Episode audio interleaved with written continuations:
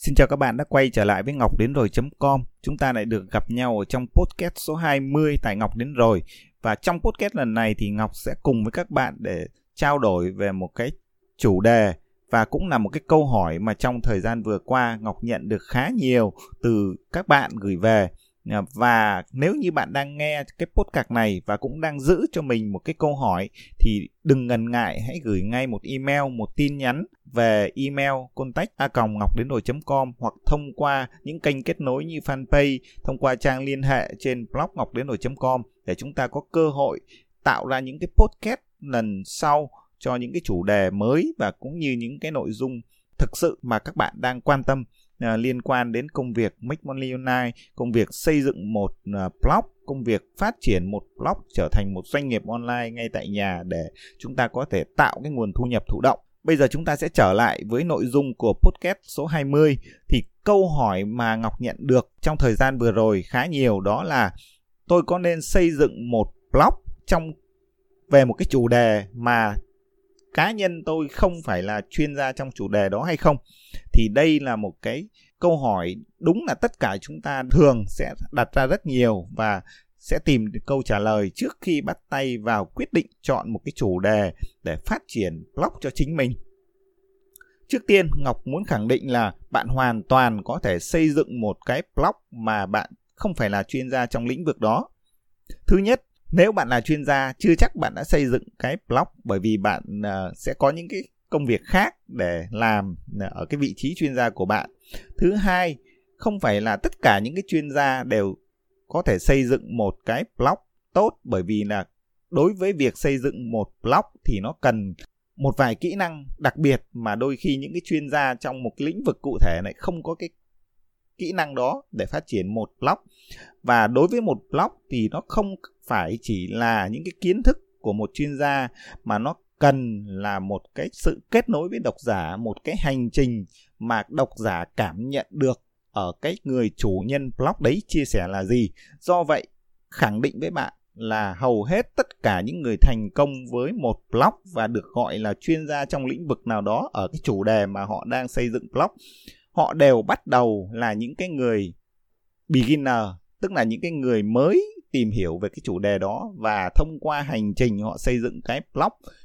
thì họ dần dần sẽ trở thành chuyên gia ở trong lòng hoặc là trong mắt độc giả của những cái người theo dõi blog của họ. Cho vậy bạn yên tâm, bạn hoàn toàn có thể xây dựng cái blog này mà bạn không phải là chuyên gia trong cái lĩnh vực hoặc cái chủ đề mà bạn đang chuẩn bị xây dựng blog. Ở trong podcast lần này thì uh, Ngọc sẽ chia sẻ với bạn một số cái mẹo cũng như là cái cách uh, cụ thể là những cái loại nội dung mà bạn có thể tập trung vào xây dựng thời gian đầu khi mà cái blog của bạn còn mới khi mà bạn chưa thực sự có quá nhiều kiến thức về cái mà bạn đang uh, xây dựng blog. Ngoài ra ngọc cũng sẽ gắn những cái mẹo cũng như là những cái kinh nghiệm của ngọc trong cái hành trình phát triển uh, blog để các bạn thấy được rằng uh, các bạn có thể đi từng bước từng bước và làm thế nào. Dần dần bạn sẽ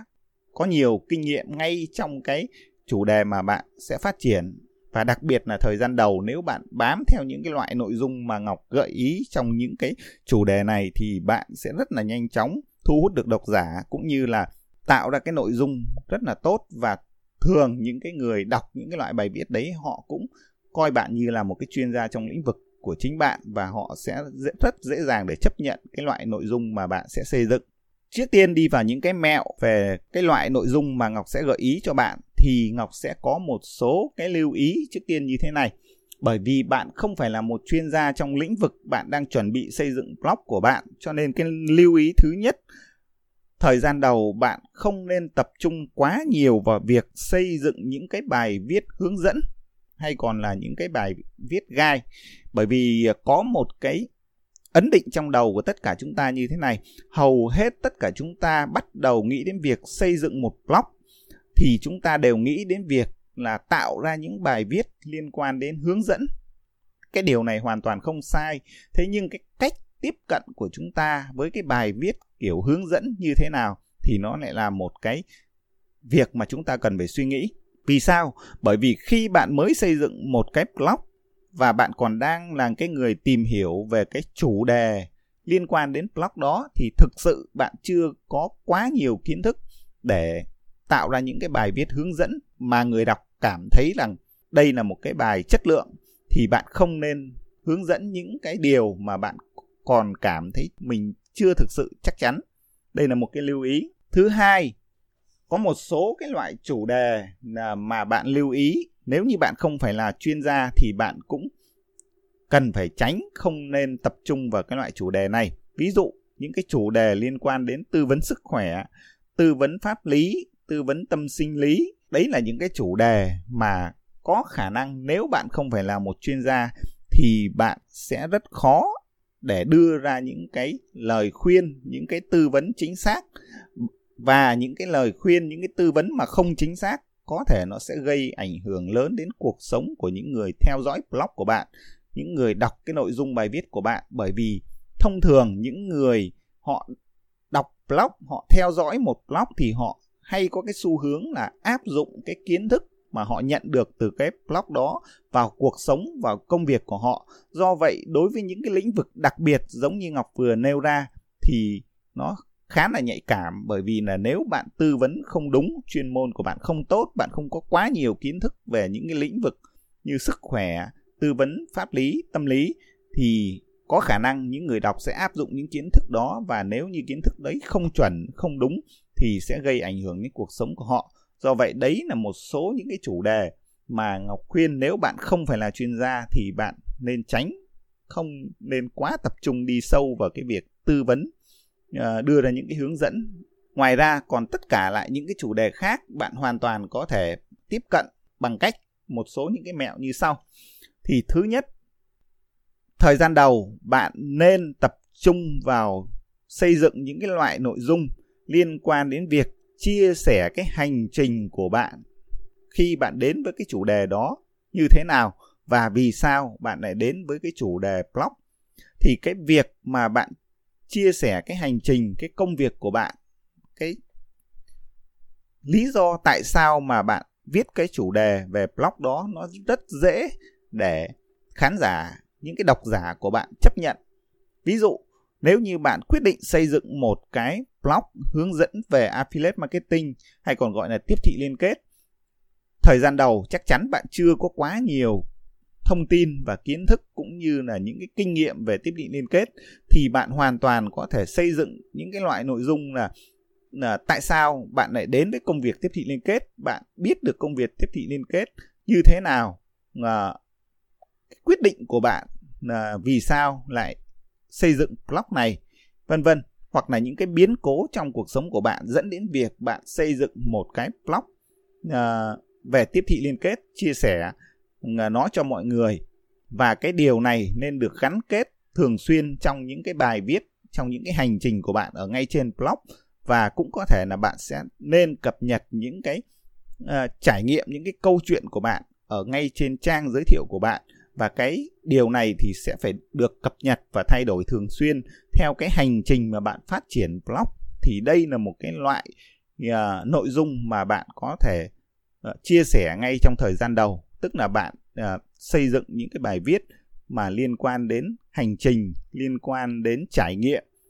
công việc của bạn khi mà bạn xây dựng blog này hoặc là những cái khó khăn thuận lợi khi mà bạn tham gia cái chủ đề này thì cơ hội là bạn sẽ nhận được rất nhiều chia sẻ nhận được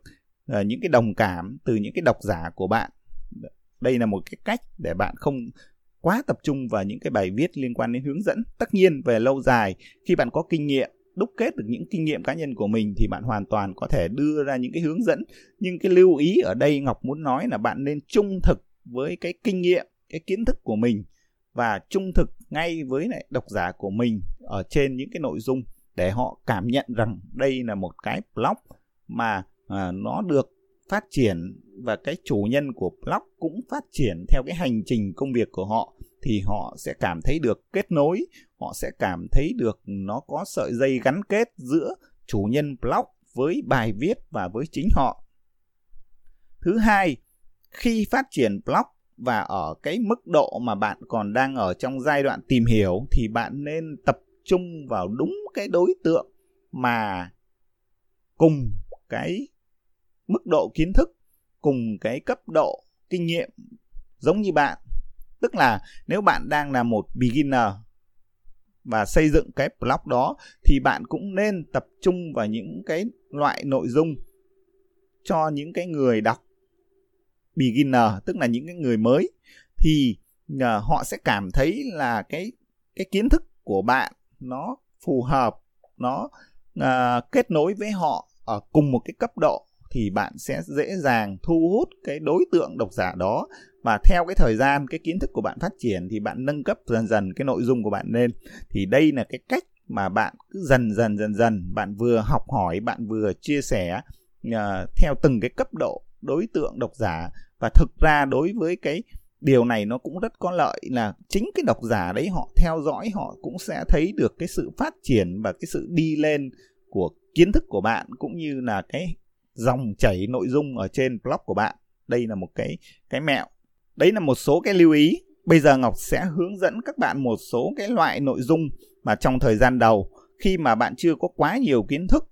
viết về chủ đề mà bạn còn đang tìm hiểu, thì bạn sẽ viết về cái loại nội dung như thế nào. Bạn có thể viết về những cái điều người khác đã làm như thế nào. Tức là ví dụ, bạn muốn viết một cái blog về chủ đề kiếm tiền online, thì chắc chắn bạn sẽ đọc, tìm đọc rất nhiều những cái blog khác của những cái người khác đang viết về kiếm tiền online trên internet thì bạn nên viết những cái loại bài viết là viết về chính những cái người đang làm công việc đó và cái cảm nhận của bạn là như thế nào. Từ cái bài viết đấy, bạn hoàn toàn có thể đưa ra những cái ý kiến thêm về cá nhân của mình. Thì đây là cũng là một cái loại bài viết mà bạn có thể viết mà khi mà bạn chưa có kết quả, thậm chí là bạn chưa có quá nhiều kiến thức về cái chủ đề mà bạn đang viết thì bạn nên tập trung viết về công việc của người khác và đưa ra những cái nhận định của mình, những cái cảm nhận của mình về công việc của họ thì cũng là một cái loại bài viết mà bạn có thể xây dựng ngay trong cái thời gian à, đầu. Thứ hai là nếu được, bạn có thể phỏng vấn họ. À, thực ra đối với công việc à, để phỏng vấn một người khác thì chắc chắn là ở thời gian đầu nó không dễ nhưng không dễ có, có nghĩa không có nghĩa là bạn không làm được. Trở lại với uh, cái câu chuyện của ngọc thì cách đây à, uh, 3 năm khi mà ngọc uh, mà xây dựng cái chuyên mục come to xe ở trên blog ngọc đến rồi com tức là một cái chuyên mục mà chuyên kết nối với những cái người khác để phỏng vấn và chia sẻ những cái câu chuyện của họ thì khi mà ngọc bắt đầu thì gần như là gửi email đi để uh, hợp tác với những cái người khác thì hầu hết là họ sẽ từ chối. Thế nhưng bạn cứ kiên trì và thuyết phục và khi mà bạn uh, được sự đồng ý của một người đầu tiên thì chắc chắn sẽ có người thứ hai. Và cứ như vậy thì bạn sẽ có thể tiếp cận nhiều người hơn và thông qua cái việc mà bạn phỏng vấn họ bạn chia sẻ câu chuyện của họ trên chính blog của bạn liên quan đến cái chủ đề mà bạn đang viết thì cái blog của bạn nó cũng vô tình cung cấp được rất nhiều kiến thức cho những cái người đọc. Và cái điểm này nó còn một cái lợi là bạn có thể tạo ra được những cái lưu lượng truy cập rất là lớn. Bởi vì khi bạn phỏng vấn một người khác, thì người khác họ sẽ rất dễ là để chia sẻ cái bài viết của bạn lên chính blog của họ, hoặc là chia sẻ trong cái cộng đồng của họ. Do vậy là cái việc mà bạn tạo ra được thêm những cái người đọc mới, thêm những cái lưu lượng truy cập mới thông qua cái hoạt động kết nối này rất là dễ dàng. Một cái cách nữa, tức là bạn cho phép người khác đăng bài viết trên blog của bạn.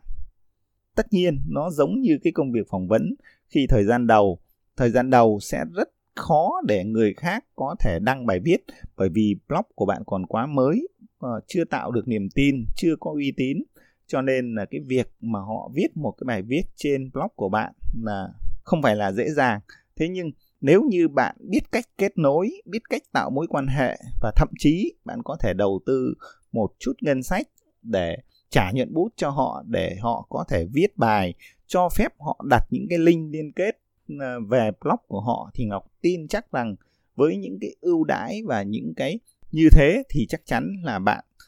cũng sẽ thu hút được một lượng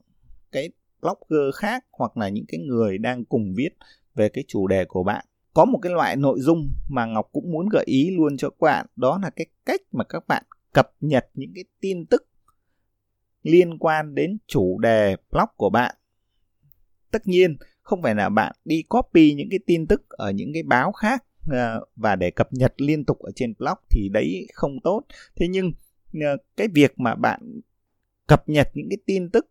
và những cái tin tức đấy nó ảnh hưởng đến như thế nào đối với độc giả của bạn, đối với chủ đề mà bạn đang xây dựng trên blog thì lại là một cái loại bài viết rất là hữu ích. Ừ, tức là bạn hoàn, trong cái thời gian đầu bạn chưa phải là chuyên gia thì bạn có thể tìm hiểu những cái tin tức, những cái cập nhật là những cái xu hướng liên quan đến chủ đề của bạn, chia sẻ trên blog của bạn và có thể nêu ra những cái quan điểm là những cái tin tức đó nó ảnh hưởng đến ừ,